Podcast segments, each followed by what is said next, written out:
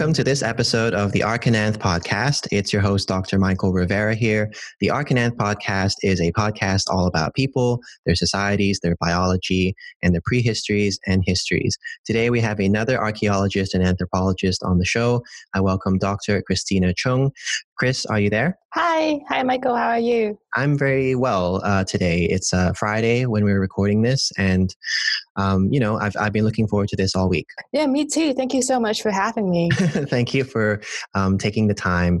Uh, how are you doing today? I'm doing great. Mm-hmm. Where are you calling in from? Uh, I am currently uh, at Aix-en-Provence in southern France. Ooh, cool. I don't think uh, I think I've been to uh, I've been to Bordeaux. I just uh, is that close? Not really. I'm I'm cl- uh, the biggest city that's uh, that's closest to me is Marseille. Oh, okay. It's about half an hour away from here. But yeah, it's it's it's it's yeah, Bordeaux is southern France. So yeah, you're not wrong. Oh, the the food must be really good. Oh yeah, gosh, the the the baguette. I don't know. This the first thing that came up to my mind, but yeah, the food is amazing. Cheese. Yeah. Gosh, so much good cheeses. When I went to Bordeaux, I always uh, had like a croissant every morning. Oh yeah, like French croissants are no are no are so different. Like they are completely different from any yeah. croissants that I have in other parts of the world. So They're yeah, buttery and they like crumble in your mouth and oh, for sure. I'm just so bummed that I can't go get uh, croissants every day now. Mm-hmm.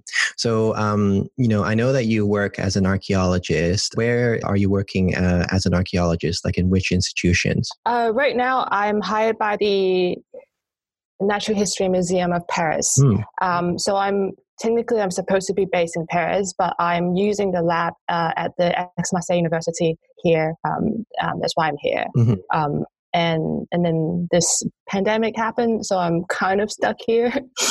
and I'm not yeah. complaining. This is a beautiful beautiful place to be stuck mm-hmm. in.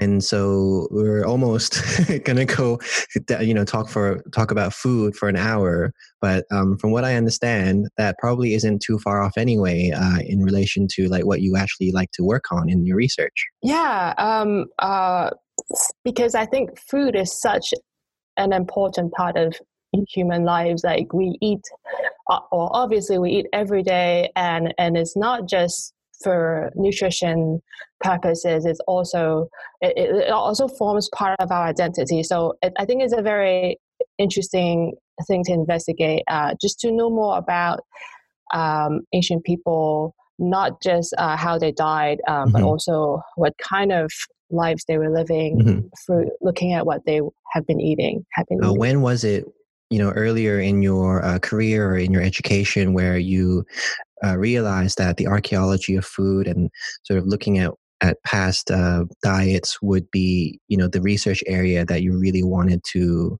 enter so I've always been interested in history since I was very little, um, but I also love sciences. So I love doing lab works. Um, you know, in high school, I love I love my chemistry classes. When I got into university, I kind of want to do a bit of both. Um, and then um, I uh, started my undergrad um, at the University of Sydney, uh, and I was doing a double degree in chemistry and biochemistry and archaeology. Mm-hmm. Um, and I just love um, the courses, but then they don't kind of they, they don't come together because it was a it was a double degree. Um, and so I talked to one of the professors at uh, in the archaeology department, and he was like, "Have you heard of this thing called archaeological sciences?" And he kind of this describe it to me, um, and then it got me really interested. But then he said at the time um, that they didn't they don't offer it at um, at University of Sydney there, mm-hmm. and I don't know what got into me, but I just got really really I just really want to do it, and so uh, I tried to apply for uh, universities in the UK because he told me that um, that's the best best place to go. Mm-hmm. Um, and so yeah, I went to York, University of York. Oh, cool. Um, yeah, uh, I did my undergrad there, um, and I actually just like abandoned my degree at Sydney, and I uh, and, and yeah, and I went to York, and then I did my um, I did my undergrad there, but still in a joint degree because I wasn't entirely sure that you know this is a big shift this is going to be really working for me. So i still do uh, a joint degree in archaeology and history. Mm-hmm. um, so yeah that's kind of how i started. Um, so till today I'm still very much interested in both history as well as um, obviously uh, biological archaeology. Mm-hmm. And when you were like sort of trying to pursue this bioarchaeology work, was that a difficult decision to move from Sydney to the UK? Kind of yes, because all my friends are in Australia at that time, and I don't know anybody in the UK. But I felt like mm-hmm. because uh, my parents are from Hong Kong, they still live in Hong Kong. I live in a boarding house when I was in Australia, um, so I'm mm-hmm. kind of used to being away from families anyway. So it's it's mm-hmm. I was really driven by a, like an obsession is yeah is an obsession with um, archaeology so um, mm-hmm. and the and the coursework was was really really fun and different from anything i've experienced from so i think it really helps to distract you know mm-hmm. the sadness yeah. of being away from families and friends but yeah it was um it was a very enjoyable time mm-hmm. And so what about the steps after that? Like uh, i think that you know going to university and and really selecting which university you want to go to which course you want to do those are big decisions when you're like uh, you know 16 17 18 19 but what about after that because i think that when you commit to graduate studies to do a master's or a phd that is a really really big decision. Um, how was that experience for you deciding what to do next? So i obviously was very very still very interested in archaeology archaeology and, and especially in archaeological sciences. Um, so uh, I wanted to stay in York actually for uh, for a master, but then I actually didn't get a funding for it, um, and I got into Oxford um, and I got some funding. So yeah, so I uh, I went to Oxford and did a MSc in archaeological science, which is uh, again I think I'm very lucky that I keep getting into programs that are very one of the best in in the world, not just in the country, mm-hmm. and, but also um, taught by so many dedicated professors. So yeah, um, I think it was uh, at Oxford that I had the opportunity to meet with a lot of um, um, specialists because they also had guest lecturers flying from um, all over Europe to give um, um, classes. Mm-hmm. Different specialties, and so yeah, uh, it's it's definitely a really uh, eye-opening experience, and and and I also like the international aspect of archaeological sciences because you obviously can't be an expert in every field, mm-hmm. and you you really need to rely uh, on each other's and you need to collaborate with a lot of people and they are not mm-hmm. from one what place. are some examples of any recent work that you've done that takes advantage of those collaborations and that international uh, spirit that there is in archaeological science so for my PhD, uh, I worked on a site called Yinxu. It's a Bronze Age site in China, and this site is famous for the discovery of these bones called oracle bones. These oracle bones are very important because on these bones, uh, the first record of Chinese writing uh, were discovered. So um, before the site before Yinxu, everything was prehistoric. Mm-hmm. Um, but after Yinxu, or since Yinxu, we entered historical China in a way. Mm-hmm. So this is a very, very important site for many different reasons. And I was very lucky to be involved in the project uh, looking at uh, sacrificial victims from the site. Um, so this site is mm. is um, is a very is a Bronze Age site, but it's um it's a very huge urban um, site. There are um, you know, there's a palace area, there's a there's a royal cemetery, and there are lots and lots of industrial um, sites. There are factories that people use to make bones, uh, bone tools. Uh, people make uh, bronzes like um, bronze foundry, and also different sorts of industries throughout the city. it's a huge city so the part of my project is focusing on looking at sacrificial victims from um, the Royal Cemetery area, and I had uh, the opportunity to collaborate with uh, a lot of international scholars. Um, we have osteologists uh, from Yale, and I also work with zooarchaeologists uh, who are coming from many different universities in China as well as um, in the UK and US. So there were uh, professors from New York University, there were professors from um, the Beijing uh, uh, Chinese Academy of Social Sciences. And so we all work together, um, kind of together, but not really together. You know what I mean? yeah. yeah, and, and I think it's amazing because um, my specialty is um, stable isotopes analysis. I'm not a great osteologist. I can probably tell what is a femur, but you know, um, I'm not sure if I can reliably like sex some person, uh, sex a, a skeleton. But it, it's really good to see how they work, uh, and then you know, then they explain to me uh, you know what they what they think you know uh, this is about um, and, it, and, yeah i think it's really amazing to be able to get there and work with a bunch of um, people from very different backgrounds mm-hmm. and uh, specialties uh, you mentioned this term like oracle bones i was curious like where does that terminology come from so I don't know, like you might have seen this. Um, so in uh, Yinxu uh, is the last capital um, of the of China Shang dynasty, mm. and so if you think of any Shang dynasty documentary, you might have seen a picture of a turtle uh, shell. Um, sorry, not shell. Is the is the it's called a plastron, which is the um, the plate on the abdomen of a turtle. Mm. Um, sometimes there will be writing scribble on these, and so the piece of turtle plastron is sometimes called uh, oracle bones. Um, so the ancient people use um, this to is an active definition. So they kind of use this plastron to communicate with um, either the ancestors or um, deities. Mm. So, um, for example, um, they uh, archaeologists have found plastrons with writings on it asking, for example, is it going to rain, mm-hmm. uh, or is it going to be a good year for harvesting, or um, sometimes a king may ask, uh, "Is my my wife is pregnant? Uh, you know, the queen is pregnant. Mm-hmm. Is she gonna give birth to a son or a daughter?" And um, so, what they do is they write their question or their wishes on the bone, and then they would uh, burn it. They burn it, um, put it over fire, and see how the cracks go. Mm and sometimes if we're really lucky we will find the same piece uh, of turtle plastron with an answer. So for example this is just an example. Um, say is it going to rain? And then on the back of the, the on the plastron we see an answer say thank you for the rain and we offer 10 sacrificial victims to thank you for giving us the rain or something like that. Right. So we know this is like um, this is a process that often involving um, also killing some sort of animals or humans.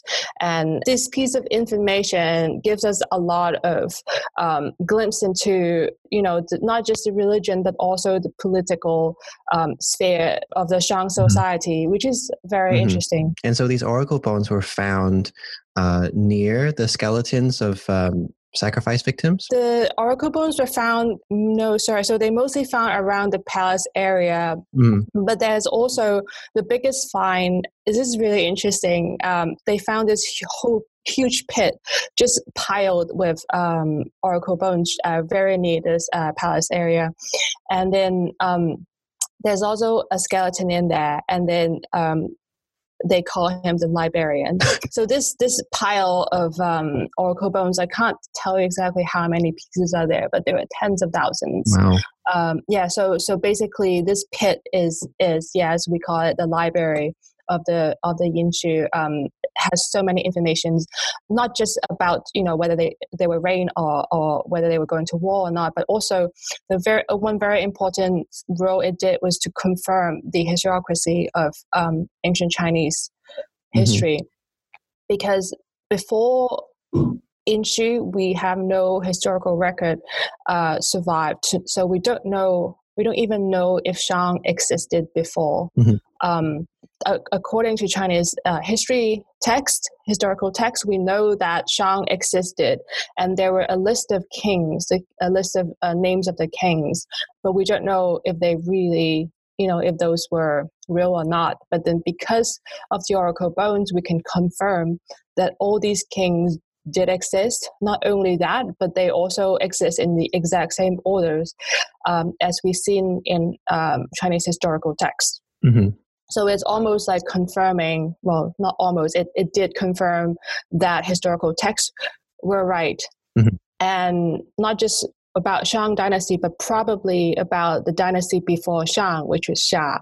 Mm. And so today we still don't have any any um, uh, literal, literal um, evidence about the existing existence of uh, the Xia dynasty, but we have found a few sites mm-hmm. that possibly belong to Xia dynasty. But because we know we can trust the historical sources about Shang, mm-hmm. we could probably trust them about Xia as well. So mm-hmm. that's simply like really just fascinating.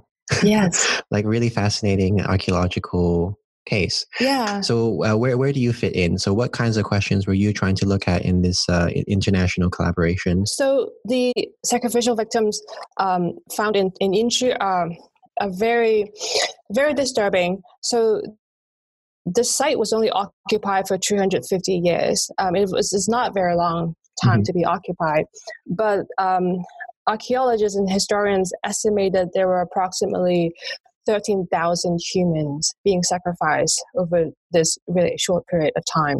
Whoa. And that's a lot. And that's just humans. And we don't know about animals because um, it's very difficult to to to account for that. So mm-hmm. sacrificial ceremonies were a huge thing back then. And these ceremonies are not small. They, uh, I think, the biggest uh, event uh, involved at least 250 people of uh, 300 people, or something like that. So multiple hundreds of people were were killed at a time. Mm-hmm. And these people were killed in very violent ways. So a lot of them were decapitated, but some were cut in half, um, and um, some were burnt, some were drowned. Um, and the the being drowned one is not based on archaeological evidence um, because uh, from oracle bones, we know that um, there are different ways to execute or sacrifice these kind of um, sacrificial victims. And then the demography of these sacrificial victims are also very interesting because uh, a lot, uh, predominantly, they are uh, young adult male. Mm-hmm. So it's very specific um, population. Mm. And so one question is where, uh, like, who are these people? And it's almost certain that they're likely not from Yinxu because that's just too many, uh, you know, of a particular group of, of the of the population being killed. Yeah. Um, so if they're not from Yinxu, where are they from, mm-hmm. and also like what are their roles, uh, and how did they end up there? Mm-hmm. These are some of the questions that archaeologists been wanting to know. And for the longest time, the only evidence they had was um, oracle bones and uh, Oracle Bones um, did mention that many of them came from a, a group called Qiang. Mm-hmm. And Qiang, the, the, the Oracle bone, the Oracle inscription of the word Qiang, you just have to take my word for it because I can't show you the image. It kind of looks like uh, it has like these horns coming out on the top and it looks like sheep. Oh. And, mm-hmm. and it's very similar to the word for sheep. So um, a lot of historians um, or oracle bone uh, or like uh, yeah the oracle bone specialists um, they they basically um, postulated that uh, the Qiang people uh, were sheep herders mm-hmm. and so um, yeah so so the question is who are these Qiang people um, there are several hypotheses. One, because there are so many Qiang people being sacrificed uh, uh, in in according to the oracle bones. So some archaeologists basically think that you can't they can't be coming from one group. That is just too many people coming from one group. That's not very sustainable. Mm-hmm. Maybe it just meant all enemies. Right. Um, and then um, also because there is a group of Qiang people nowadays living in the west of China. So um, people also think maybe they are the same group of people. So um, maybe that meant that Qiang people were people just, you know, coming from the west of Yinxu. Or some archaeologists very um, uh, think that they actually came from a very specific group, um, and they think the Siwa culture, which is a, a, a sheep a pastoralist culture that is found in the area in, in Gansu province of nowadays China, mm-hmm. that, that happens to be west of Yinxu. So these are the different uh, hypotheses that um, that archaeologists had come up with. Mm-hmm. But um, before I don't want to sound cocky, but before uh, the isotope was uh, something that they uh, they could try. Um, it's very difficult to use traditional archaeology to to test out these hypotheses because the sacrificial victims were not buried with burial goods. Hmm. Um, there's no writings on them, so it's just they're just skeletons, and it's very hard to um, tell where they're from. Mm-hmm. And and before me, someone tried to use strontium um, analysis. So strontium analysis is an, an, a type of isotope methods that specifically used uh, to answer a question about where mobility of people. Mm-hmm. Um, but then the thing is, though, because as I mentioned earlier, a lot of sacrificial victims were decapitated.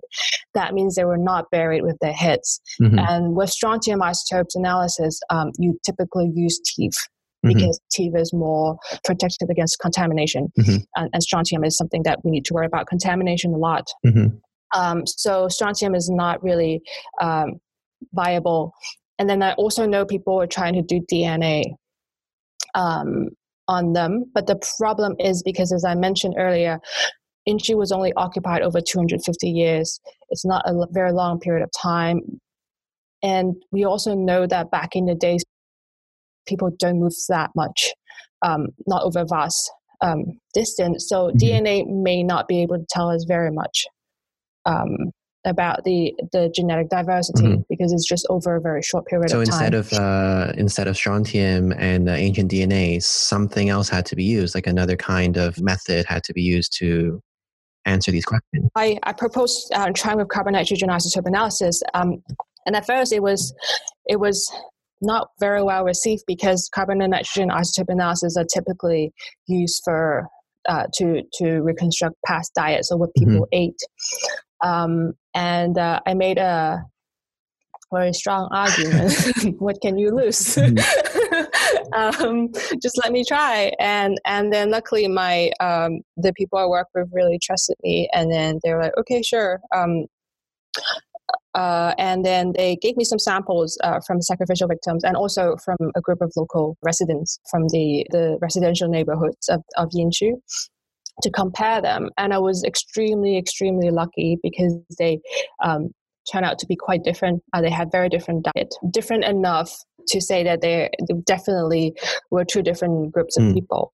So yeah, so I I had samples um, from the sacrificial victims as well as samples from a group of the local residents, and I compare them and I was very lucky that um, they actually ate very different diets um, and different enough to show isotopically.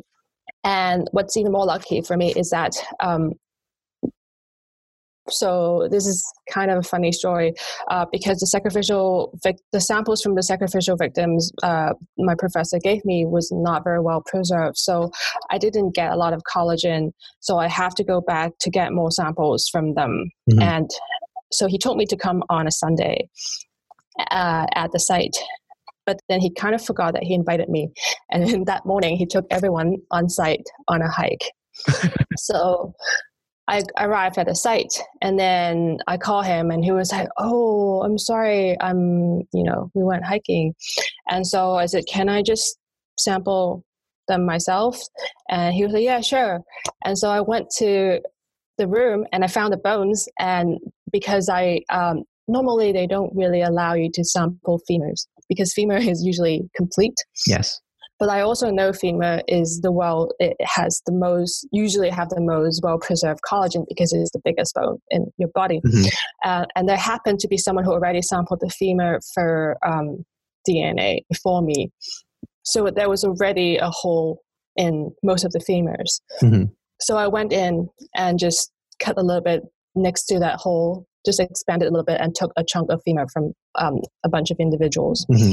which I think normally he wouldn't let me do. um, but he had like a, you know, he, he owed you, like he, he, uh, didn't show up. and and to be fair, I I I cut right next, uh, well, right on top of the the part where the person before me already cut, so it's not like I just cut a hole in a perfect femur. It was there was already a hole in it. Yeah. So yeah, so I took the the femur samples and then I went back and to Vancouver. I was doing my PhD in Vancouver, and I analyzed those um, femur values and then you know put them in the mass spec. And I went to a conference Um, and at the conference, I was actually showing the, I was going to show my results comparing between the sacrificial victims and the um, the local residents on a poster, and I had it printed. Um, but when just like the day before the poster presentation, I received an email from our lab technician who just ran the femur data, and I was really excited about it, and so I plotted and found out that the femur values were again very different from the other the other values for my first run. Mm-hmm. So I was like, oh no, is there something wrong with my extraction? Was there like contamination? Was there something wrong with the mass spec? Like something must have gone wrong.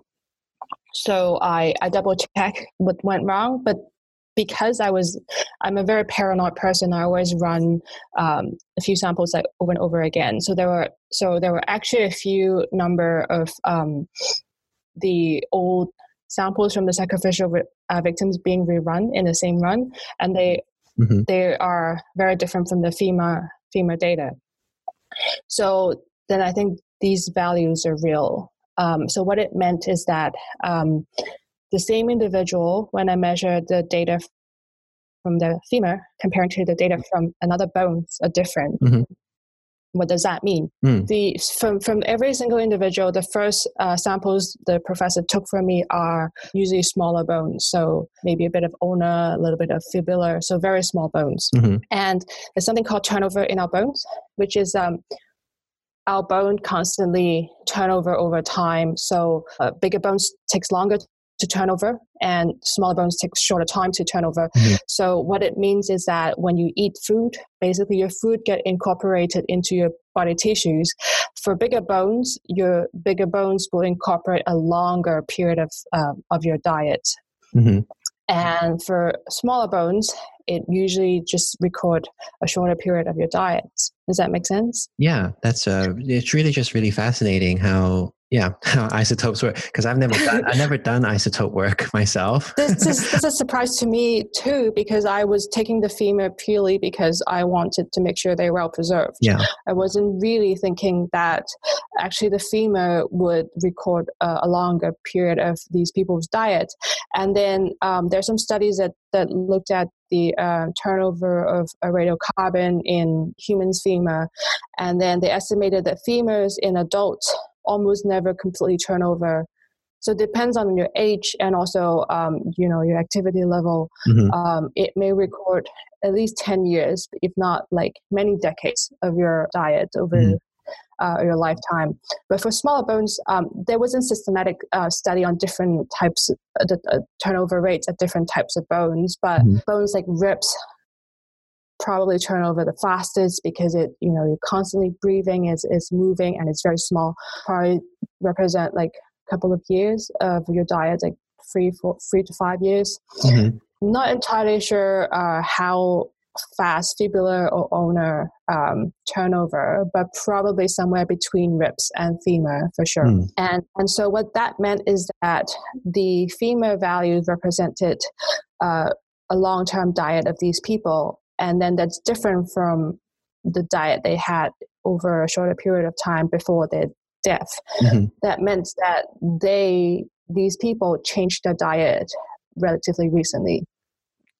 Um, and not just that, but they didn't just you know change the diet and then die. They changed the diet and had this new diet for a few years, like at least long enough for them to incorporate this new diet into their body Mm. and then they die. And they change from uh, from what diet to to what diet? So yeah, so that's in, so in China, um, in Bronze Age China, uh, people eat this uh, crop called millet, and millet is a C4 plant. And I'm sure um, if you uh, you have lots of isotope isotopers came to your program before, and they talk about uh, C3 and C4 plants, and so they are nutritionally they're not very different. But then what it meant is that if you eat C4 plants, your carbon isotope values uh, will be relatively depleted. Mm-hmm. Uh, around minus 20 ish. Um, but if you eat C4 plants, you will have re- a relatively elevated um, carbon values, mm-hmm. um, close to minus 10. So it's very distinctive signatures that can tell if you if you eat a bit of C3 um, among a C4 diet, it will be very obvious. Yeah. So um, all of these people, the, all of the sacrificial victims and the in the and the um, Yinxu local residents, they ate a lot of um, millet. But the sacrificial victims' original diet seems to be more millet based. So they, they have um, even higher uh, carbon values and lower nitrogen values. So they seem to be very agricultural mm-hmm. um, originally. And then their new diet, um, in terms of carbon isotopes, actually um, looks like they ate a more similar diet to their local residents than they were before. Mm-hmm. Um, and yeah, so the Yinxu people, even though they're definitely millet farmers, they they have a very they also have um, very high carbon isotope values, but not as high as the sacrificial victims' original uh, value. Mm-hmm. They also uh, have higher nitrogen values, so probably uh, had more access to animal protein, or even probably eat some uh, fish or something like that.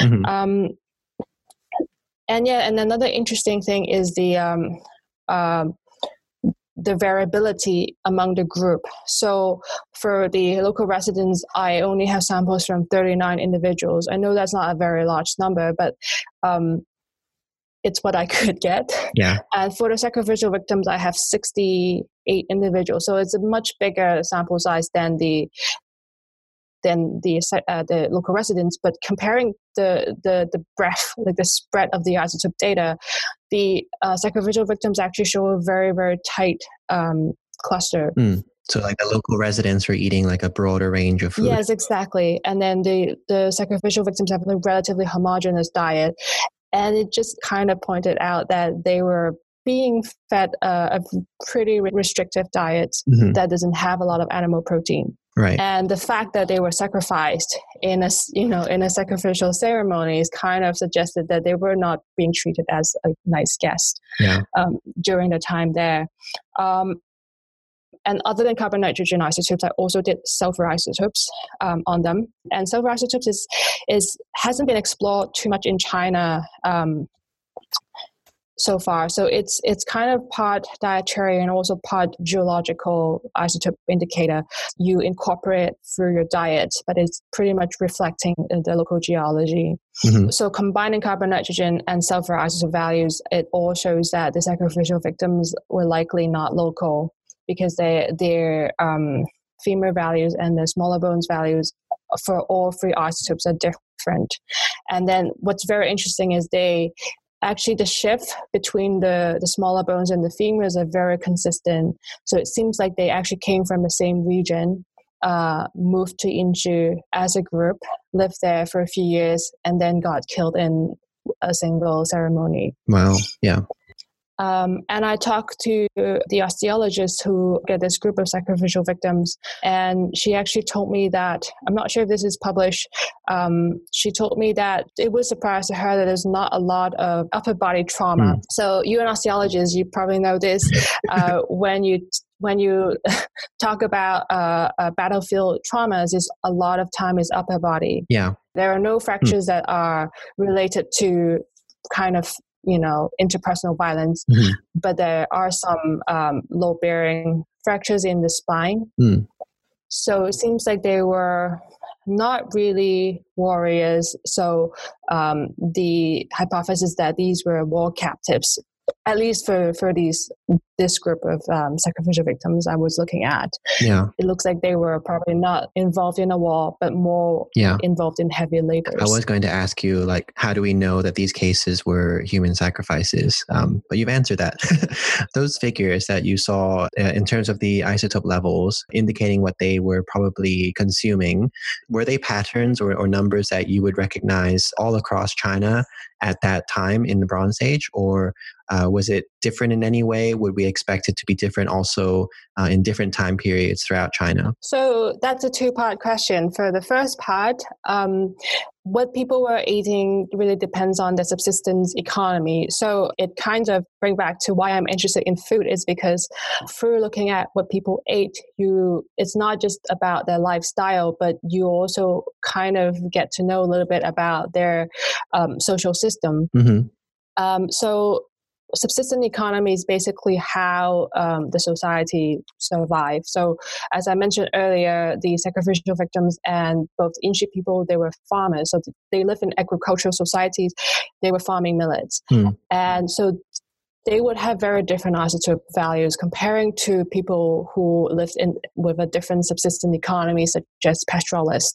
So if you uh, are pastoralist, you would be having less food from agricultural crops because you probably rely more on um, herding activities. Um, so this is so because I part of the questions um, part of the research questions I was trying to answer was that where these sacrificial victims actually came from. Um, and since I mentioned earlier that um, there were hypotheses um, saying that the Qiang people um, were sheep herders from the West. So I, um, I actually have taken some samples from the Siwa group, which which um, which many archaeologists believe to be related to the Qiang people mentioned in the Oracle bones. Mm-hmm. And so I took in some of samples from Siwa culture as well as several uh, roughly contemporaneous sites in the west of Jinshu um, in Gansu province. Um, and I measured them, and it's actually one very interesting thing is that actually you can see a strong difference between pastoral societies and farming societies because because of millet is really a magical crop for us isotopers because it's so different from um, the, the isotope values are so different from um, the local vegetations mm-hmm. it, it's you can immediately spot the farmer you can you can tell the difference between the farmers and those who are not uh, relying so much on, on, on agricultural goods, mm-hmm. immediately we can say that the sacrificial victims, or at least the ones that I have analyzed, mm-hmm. did not come from pastoral society they were farmers, um, just like the ancient people. For your second, the second question you asked, that's another thing that I'm very interested in. So when I was collecting data for contemporaneous data to to compare uh, with my sacrificial victims, I kind of collected data from published paper of kind of around the, the time period.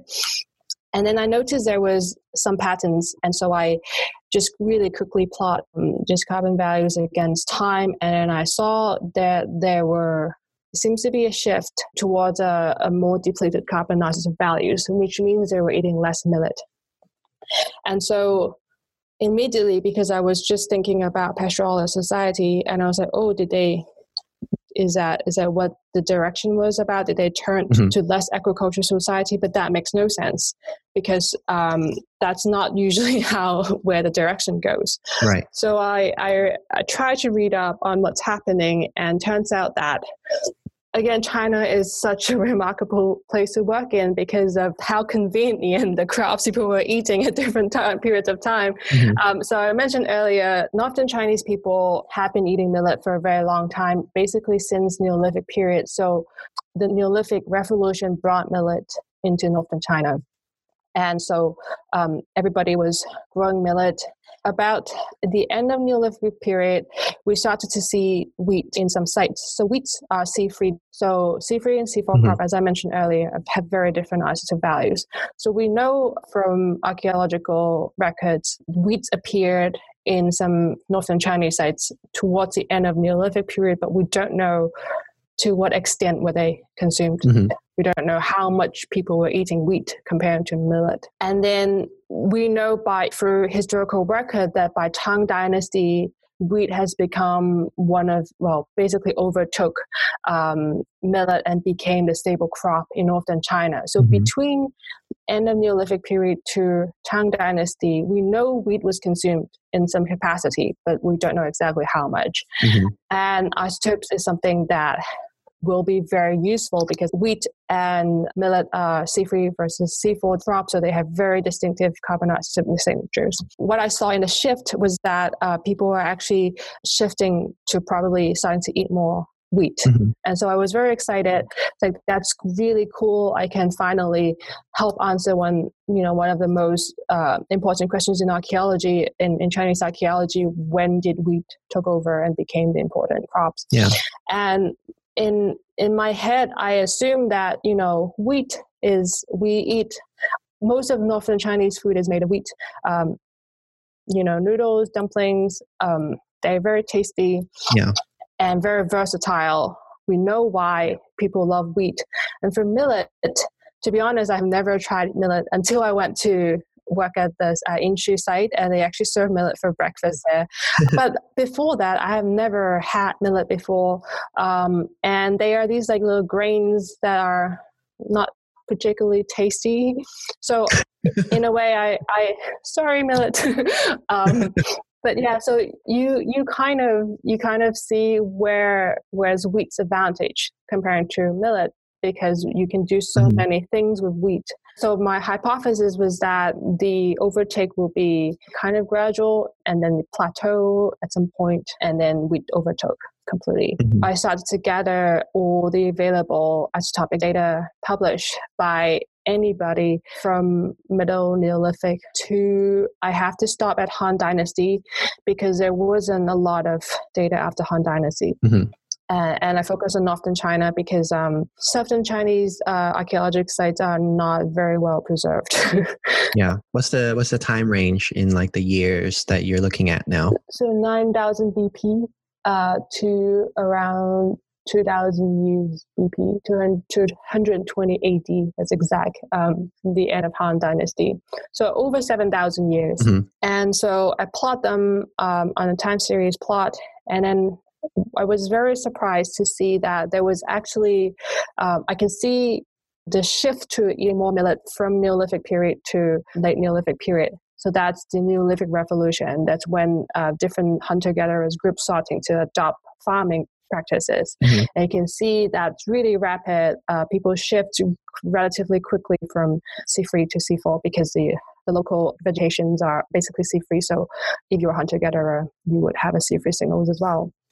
So you see the shift is very clear. Mm-hmm. But what surprised me was the move to uh, incorporate C3 food after the Neolithic period was that it's um, it's actually very um, it's a very sudden change.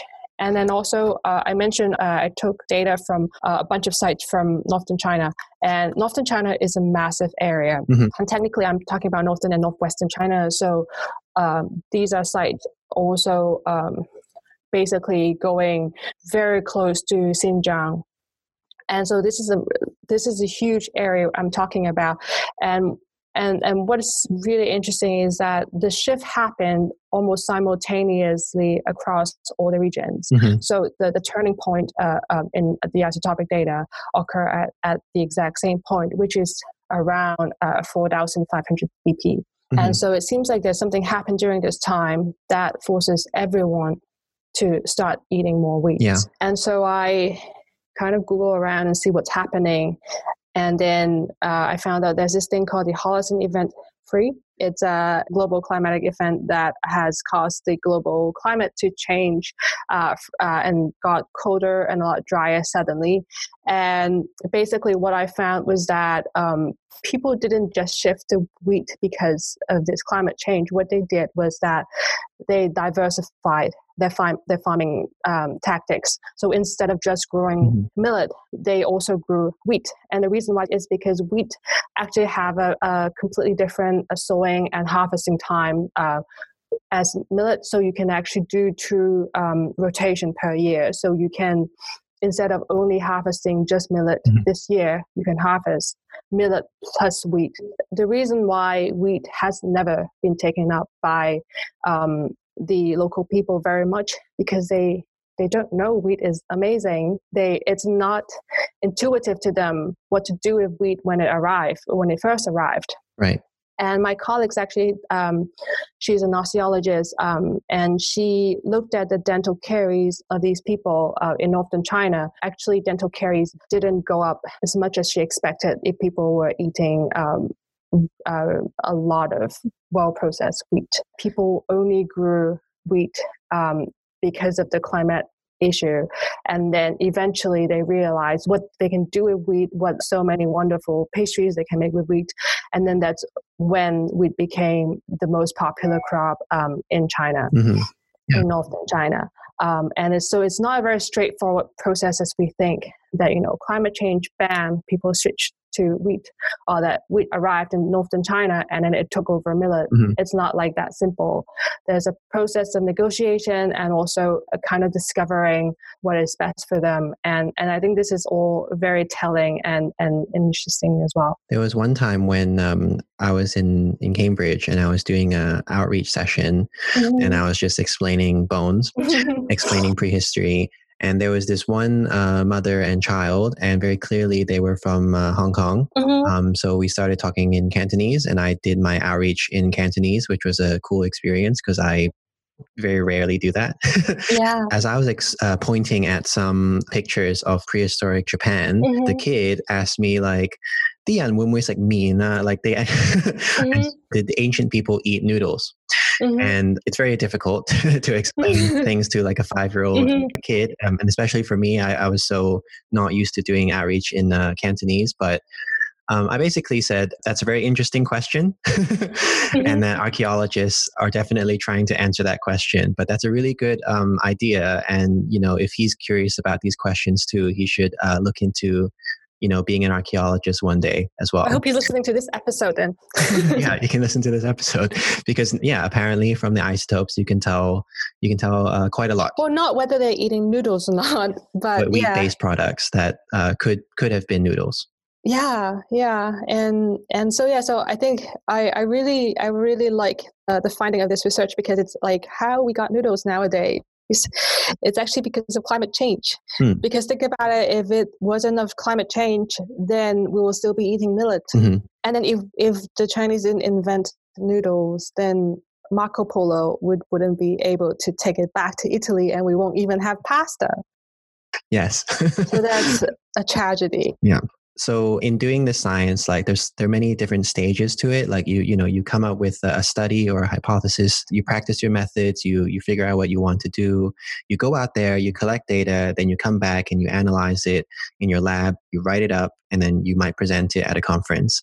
Are there any of these stages that you you know that you just enjoy and that you love in particular? I really enjoy every moment of this and I'm a huge nerd. Um, I even love staring at the mass bags. just just watching the peaks, I can watch that. Um, I I think there's like they're they're fun at different stage and it's very different. Like obviously when you started and you get the bones in your hand, that's that's really cool and um, and I think the most I enjoy is actually staring at the data that you know just churned out from the machine because like in a way this is really nerdy but in a way these data you just you just look at something that came out of these 3000 years bones mm-hmm. and you're the first person in the world to look at it. Yeah. To to know what that actually means. And yeah, I think it's kind of for me it's a little magical. Yeah, it's a big privilege and something that is um, not a lot of people in the world can say that they are trained in or even have that experience basically yeah i i know this is i'm so lucky to be working in you know in this remarkable site and also um, have the opportunity to to learn so much and yeah, it's just it's very mm-hmm. special, mm-hmm. definitely. Are there any uh, challenges though, like along the way of doing your research? Obviously, yes. Um, there are lots of challenges, but um, um, yeah. So there are sometimes um, there are challenges. There there there are definitely pros and cons about every aspect. Uh, even with when I was talking about how I enjoy working with a lot of different people, yeah. Um, a lot of specialists. But one of the problem is sometimes um, labs can get competitive and and i i don't know i have really mixed feelings about like the pub- publication processes because sometimes you have to wait for your collaborators to publish first and then so you can use their material um, and all these processes is is a little annoying mm-hmm. to say the least mm-hmm. and and also um, sometimes colleagues can be competitive, right? Which is which is not really helping. And for example, I mentioned that um, for the sacrificial victim, I I before me someone took the uh, took samples for DNA analysis. So my my study has been published in 2015. I finished my PhD 2015. Um, but I still haven't seen the DNA uh, results. Mm-hmm. That's be- I think that's because there are several labs trying to compete to get a result out. Right. Um, so like for me i wasn't i'm not waiting for the dna results. Um you know it's it's not a huge deal for me but Mhm. it's just a pity that i you know i'm really interested. I want to know uh, what they have to say about the genetic um, components of these people if they're different from the from the local residents but unfortunately it's still it's still unpublished Right. And then it's because of that competitive Uh, spirit that like you, you know no one's going to know just yet. Like it'll take a few more years. Yeah, and also similarly, there are other people who did uh, strontium analysis, um, not on the sacrificial victims, uh, but on the local residents, and also comparing to um, another group of sacrificial victims that had teeth. And I know the result has been done, but again, I still haven't seen the publications, and and I have been you know waiting for it to come out because I also want to to reference it. It will be interesting to compare the strontium data with my carbon nit- nitrogen and sulfur data. But yeah, um, it's still not out. And then you know it's, it's a pity that um, that academia is not more open. Mhm. And co- collaborate. Like for the most part, most people I work with are very, very nice, and you know, helping me a lot. Yeah, the way that I kind of try to get around that kind of culture is to, you know, recognize people who have a similar ethos and a similar sort of approach that they want to work with you and they want to be very open about it and what else they're involved in. So if they're involved in some other kind of like um feuds Mhm. or like competition like elsewhere, it kind of signals to me that like maybe maybe I don't want to write something with them because they, they might be bringing that into into our work relationship. Yeah, but when you work in a UNESCO site, you don't really have options who to work with. Are there any other areas of uh, archaeology, anthropology that you are working on right now? So for my postdoc project, I'm, I'm working on a project called Neojon, which is uh, looking at the uh, gender relations uh, in in Neo, uh, among Neolithic cultures in northern France specifically. Uh, so I'm I'm actually very interested in the gender aspect in archaeology as well, uh, but unfortunately, I haven't been able to explore it too much in my previous ex- uh, um, experiences. So so I'm very excited about this because of uh, the pandemic. my lab has shut down, so uh, I haven't done too much um, lab works to to be able to tell you too much about it. But um, the sites I'm involved in are, are again really really cool. So these are the first monumental cemeteries found in Western Europe. Mm-hmm. So yeah, hopefully in in hopefully this is this will be over soon, and then I mean the pandemic will be over soon, so I can resume my lab work Yeah, and tell you more about you it. said um, at the at the start you said that you you know you've you've been obsessed with bioarchaeology since you were in Sydney. Mhm. are you proud? Are you like uh, happy with you know how how it's gone so far, like in pursuing this passion of yours? Yeah, I um I have been I have mentioned it many times. I'm very very lucky to to be involved in so many different amazing projects and work with people. Um, and I think um, I've been trying to make sure that my work is just not just something to you know fuel my curiosity, but also relevant to the real world. So um, that's why um, I'm I'm really proud of my climate change uh, project because it does inform um, you know modern society what is a good strategy stra- strategy to to tackle future climate change climate catastrophe Mhm. i want to make sure uh, my research is relevant and um, not completely um, you know living in my fantasy world hmm And you mentioned uh, also that you are from Hong Kong, like just like me. Mhm. What do your uh, family think about you, or your friends back home think about you doing this? Uh, because in my in my family, at least, nobody nobody really understood what what it was that I was going to pursue. Oh, for sure. Um, no, my my parents they're lovely. They love me, but they don't care what I do. they, um, just, they care that they're, that you're healthy and you're happy. yeah, they they mostly yeah they're happy that I'm married. Yeah. because they're really worried that I won't be able to find a husband because I have a PhD. I think that they didn't understand. Like my family didn't understand uh, anything, and then um, every every year when I went back for you know my knowledge is uh, accumulating basically, and then uh, when I go back every summer and we're having dinner, Mhm. you know, it just kind of naturally comes out where suddenly like I'm telling them what I'm learning about at the time, and then they they start to ask me like. wait, wait. When when was Hong Kong like first populated? Um, uh, why is our hair black? Uh, is there a reason that my friend is like, you know, uh, lactose intolerant? And then because I'm trained in anthropology, I'm able to like tell them that, and Mhm. they didn't realize that that was, that was like my function in society until until those uh, conversations. Yeah, so so my parents they they are proud of me, but they they are proud, you know, to the extent that oh cool, Yeah. you have a PhD. That's cute, and you don't have a pro- you don't have a real job though. um, they they don't like my dad is a businessman, so he doesn't really want to know about dead people that much. Yeah. Um, you know the Chinese superstitious stuff. Um, but yeah, so for for my sacrificial uh, victim project, like there there was actually someone translated my uh, article into into Chinese and Cool. in in in like easy to read language because I actually I wrote my I wrote some of my um, my studies in Chinese too, and I sent it to the prof I was working in China because I also want to make sure that Chinese scholars are reading it. I don't want to hide my findings, um, but those are a little difficult to you know for for non academics to read.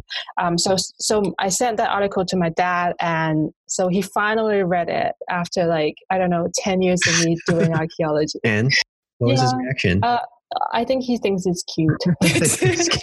Look, it takes a lot of you know skill and a lot of knowledge to do to do what you do. So well, thanks, but I I mean he's very like they're as supportive as they could for Chinese parents. they're just, they're supportive in other ways. You know, exactly, exactly. they express it. They express it differently. They send me lots of food. Yeah, that's that's what they mean. Like when they're proud of you, Yeah, uh, you deserve this. yeah. And so, uh, in the future years, like in in the next coming uh, years, what would you like to do? Just speaking for myself, at least, like I I don't want to uh, give a lot away, but I am thinking a lot about uh, hmm doing what I do, like in osteology, uh, a little bit more in East and Southeast Asia, uh, back where I am uh, home. Oh, I definitely always wanted to go back to Asia. Um, actually, when I was doing my last postdoc, I tried to contact um, the AMO, which is the Antiquity and Monument something office in Hong Kong, Mhm. um, because they do have a collection of Neolithic skeletons found in Hong Kong. Did you know that? I've also written to them before. Yes, and I really wanted, and I, I was just apparently was being too honest because I actually got a meeting with them, but I went in and Yeah. told them this is a destructive method, and then that just scared them off. So I lost my opportunity. But after all, like I'm still like I'm very interested in, you know, as as an as isotopist, I work in a very different geographical and cultural backgrounds, um, and they're all very interesting to me. But ultimately, um, it will be really nice if I can do something in Hong Kong. Well, um, yeah, uh, you know, we're we're gonna keep talking off the mic, Yes. and um, you know, anyone listening very Yeah. curious about like wh- where this is going, they just have to keep their eyes peeled. if uh, anyone wants to uh, ask you any questions or they want to follow all the work that you're doing, can they find you somewhere online? I am on Twitter. It's Chris underscore TT underscore Cheung. All my publications are in uh, Google Scholar. Um, I also really enjoyed your um, your articles. Basically, like you had written in the *Sapiens* a couple times, and uh, they're really good summaries of your uh, your work for like public audiences. I'm glad you like them. um, and the last thing that I do on the podcast is I like to ask the guest if they can come up with a hashtag to go with their episode. So it's kind of like a secret. At the end of every episode, listeners will use the hashtag to indicate that they've heard the whole interview, like all the way to the end. Is there a hashtag you can think of for this one? uh, what about food isotope? Yeah, hashtag food isotopes. I like that one. Listeners, if you want to find out more about Chris's work, then I'll be including a bunch of links to her Sapiens articles on archandanth.com. You can also find new episodes there every Monday, Wednesday, and Friday, as well as on iTunes, Spotify, Stitcher, SoundCloud, and anywhere else you find podcasts.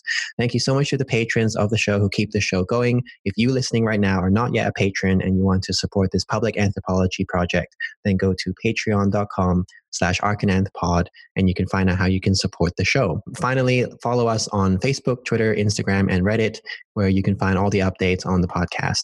Chris, thank you so much for joining me on today's episode. Thank you again for yeah, having and me. um, you know, if if things really work out uh, soon, um, maybe we will record another episode from Hong Kong. yeah, that would be awesome. We'll look forward to that. Okay, um, listeners, I'll have another episode out for you soon. Goodbye. Bye.